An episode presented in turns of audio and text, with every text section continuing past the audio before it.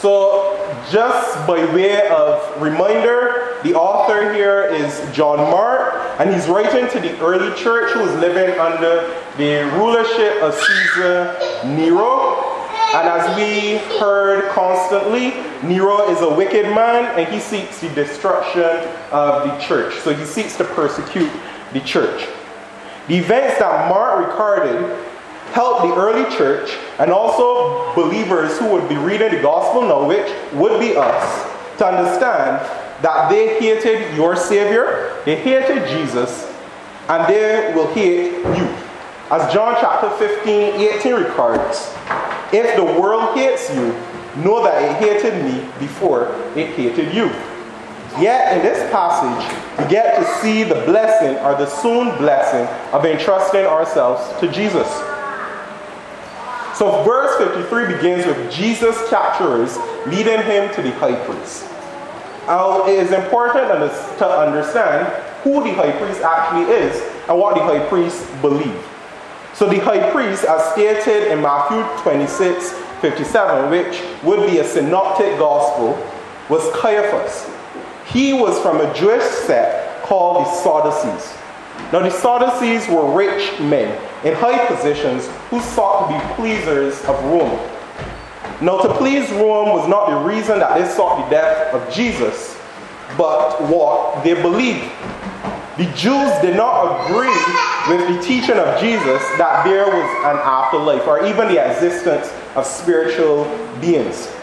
For we see in Mark chapter 12, verse 18, that the Sadducees were the ones who would say that there is no resurrection. They were constantly in opposition against Jesus due to his teachings about heaven and his deity.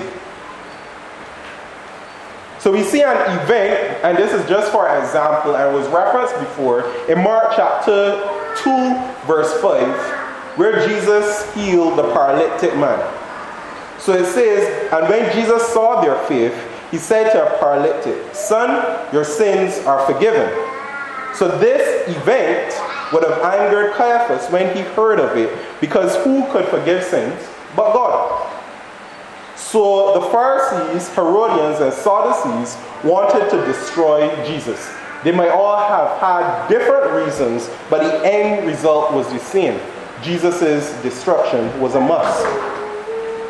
From sermons in the past, we see in Mark chapter 3, verse 6, they held counsel on how they may destroy Jesus. But the Gospel of John, which records the events of Jesus' life, death, burial, and resurrection, but from a different viewpoint, places Caiaphas as one of Jesus' chief enemies. In verse 47 of John 11, all of Jesus' enemies were gathered together to decide what they would do with Jesus for fear of the Romans coming to take the nation. Caiaphas then stated in John chapter 11, verse 49 to 50. It is better for one man, meaning Jesus, to perish than for all persons. Now, let me just drive home how evil and how much hate Caiaphas had towards Jesus. In John, he stated that it was for the preservation of the nation. It was better that the one man would die than for Rome to destroy them. Yet, Pontius Pilate, a Roman governor who heard of the accounts of Jesus, even though many accounts were distorted, did not see Jesus' actions as deserving of death. Matthew 27 records that Pilate knew it was out of envy that Jesus was delivered and sought to give Jesus a sort of escape by offering up Barabbas to be crucified rather than Jesus. Yet, the Pharisees encouraged the crowd to crucify Jesus. The Roman governor, although a sinner, although an unjust man, did not see Jesus' actions as one that would plunge a city into chaos that Rome would have to destroy the people of the nation. Not only was the final decision between Barnabas and Jesus where Caiaphas' intentions were shown, but his actions leading up.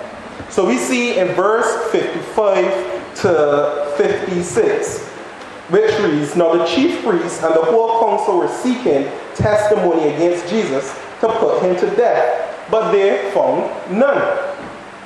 For many bore false witness against him, but their testimony did not agree.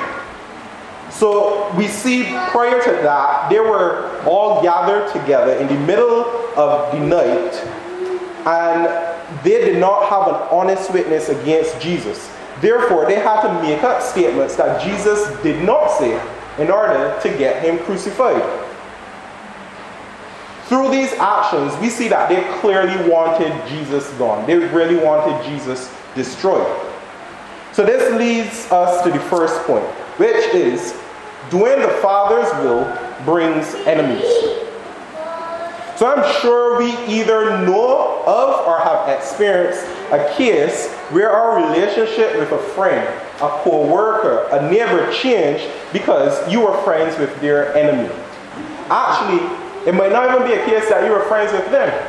You might have just been acquaintances or has said a kind word or a kind thing about them, and they that changed the total relationship between you and them. Yes, us humans, we can be very petty. So Mark's letter here to the church as they live under Nero and to the believer as you live in Barbados in 2023 is that they hated your Savior. Jesus is a sinner's enemy, and they will hate you also. You can be pleasant, good looking, good at your job, a good student, a loving neighbor, and they will hate you because Jesus is your Lord. Jesus is your friend. Having this knowledge helps us to brace ourselves for a life of possible hardship from our neighbors. So, look, Jesus was literally slandered in the passage. The witnesses lied on him because they had nothing bad to say about him. Do expect the same treatment. Your co-worker might possibly lie on you because you are always telling them about their need to repent and turn to Christ. Your friend may seek to shun you because you call them to trust in Christ and live a life pleasing towards God. Christians should understand that these scenarios that I just mentioned, these are not far fetched scenarios, but could easily be your reality tomorrow as you go to your workplace or as you meet with a friend. So brace yourselves for it. For the guys, and possibly some of the females here who played rough as children, you might know that an unexpected gut punch hurt much worse than an expected one that you were able to brace for. The persecuted church reading the Gospel of Mark about the life of Jesus and Christians afterwards should understand to us, and even to a certain extent, expect the possibility of lies and ridicule. These things are real. Yet, by understanding these things, and possibly understanding, yet by understanding these things and the possibility of occurrences, we can prepare our hearts and our minds. So, whether it be Jesus' betrayal by Judas or the slander of lies, Jesus kept his composure throughout all of this. He did not repay evil with evil, but he repaid evil with good.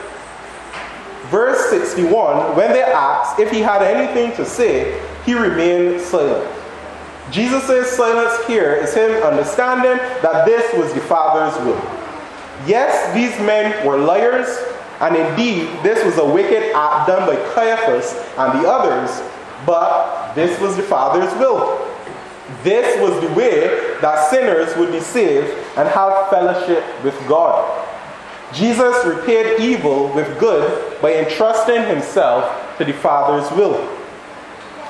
So, believer, knowing that the Father is sovereign, that though you lose your job, your house, your money, or the respect of others, that this indeed is the Father's will, that nothing can happen unless God ordained it. This aids you as you persevere. This does not remove the effect of a blow, but you are able to stand after taking it. You're able to know that wicked men did not just thrive here in this situation, but just as the Father ordained the death of Jesus, just as he used the wicked high priest to rightly prophesy about Jesus and how he would bless the nations, he uses sinners' sin to make you look more like Jesus. He uses it to direct you where he would have you to go in different seasons of your life and to make his name known and to showcase his glory to the nations. We don't have the end view of a situation in sight, but we do know what some of the goals of a situation can produce. Knowing this does not take away the hurt or the pain, but it enables us to stand and persevere for the things of Christ. So the first point was doing the Father's will will bring enemies. And the second point is quite the opposite. Not doing the Father's will is us in fitting in. So a few sermons ago, or a few verses ago, in Mark chapter 14, verse 31, Peter makes a bold proclamation.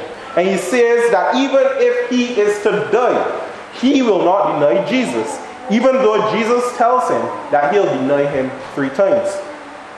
After Peter cuts off the ear of the guard who came to arrest Jesus in the garden, Peter is seen with the rest of the disciples fleeing from their friend's side. They're seen fleeing from the side of Jesus, their beloved brother. Instantly, in that moment, I would add, as fear of death or imprisonment grasped them, they fled from Jesus. Yet, Peter followed, not to be seen by the officers who arrested Jesus, but to carefully see where his master would be taken and what would have happened to him. The act of fleeing when Peter did not know if Jesus would be put to death helps us to see the act of Peter denying Jesus three times was clearly a possibility when Jesus told him it.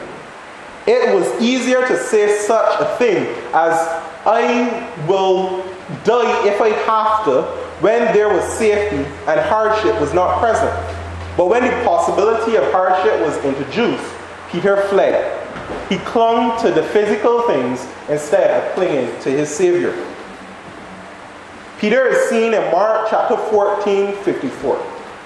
After he had followed behind Jesus, sitting in the courtyard of the high priest, blending in well with the servants, warming himself as his Savior stood accused by liars, saying things that he did not say. So then, how can we look the world or sound like the world? By not saying or doing anything that the Lord commands us.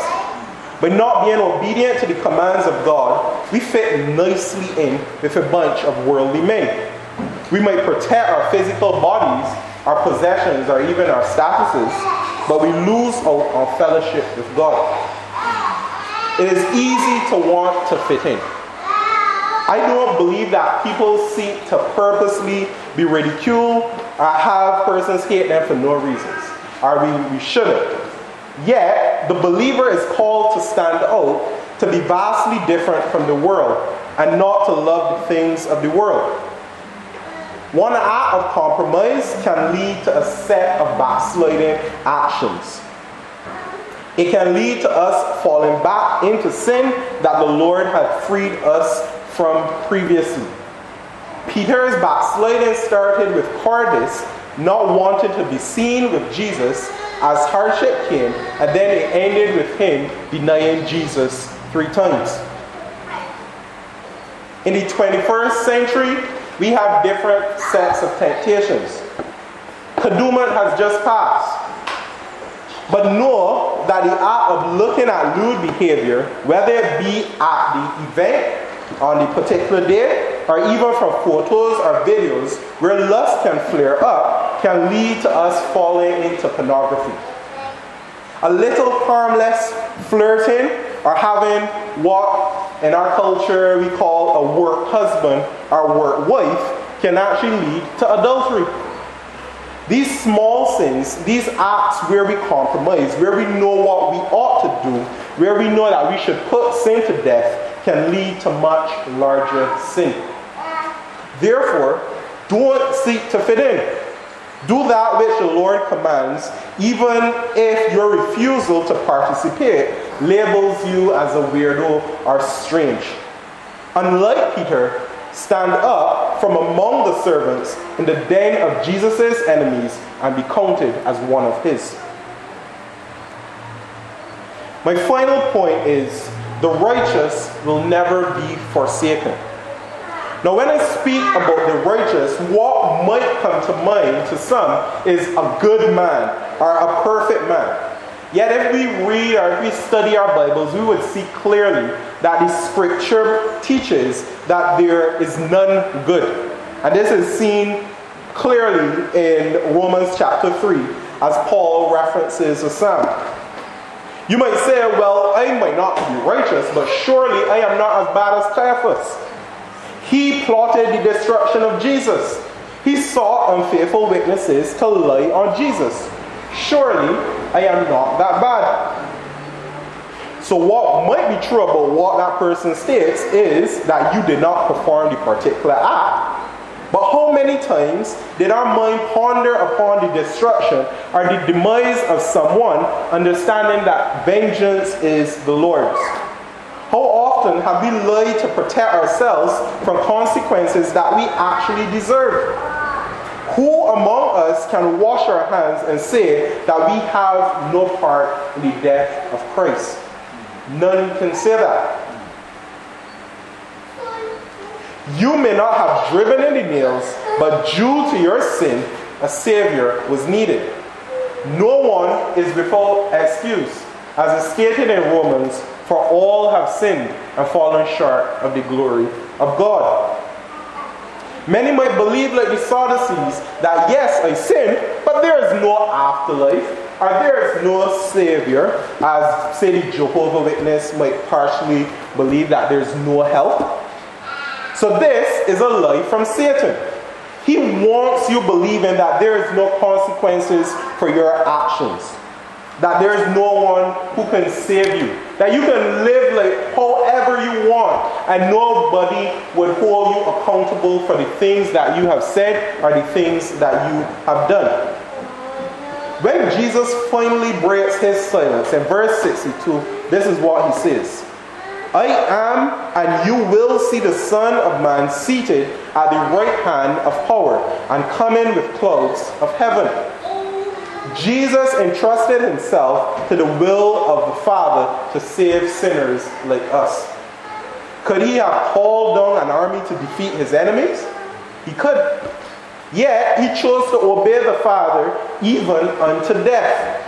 He lived a perfect life, never sinning, always obeying the Father's will. In fact, the scripture says, as the Father speaks of his Son, This is my beloved Son in whom I am well pleased. So he lived a perfect life and he died a death that we deserve.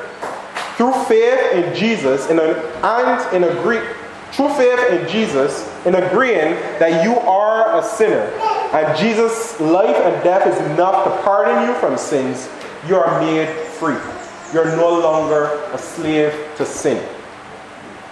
Have hope in the fact that Jesus will return when we don't have Jesus, when we think that events are just happening randomly in our lives, when we see leaders that we trusted failing us, doom and gloom lays in our heads and in our hearts. I remember when Obama legalized same sex marriage a few years ago.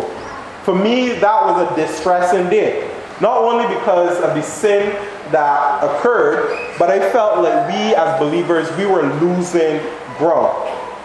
But my focus was indeed off.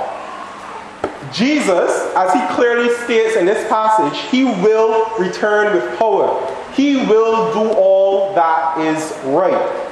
We have hope, and the Lord, we have hope, and we can know that the Lord controls it all, even though sin is prevalent.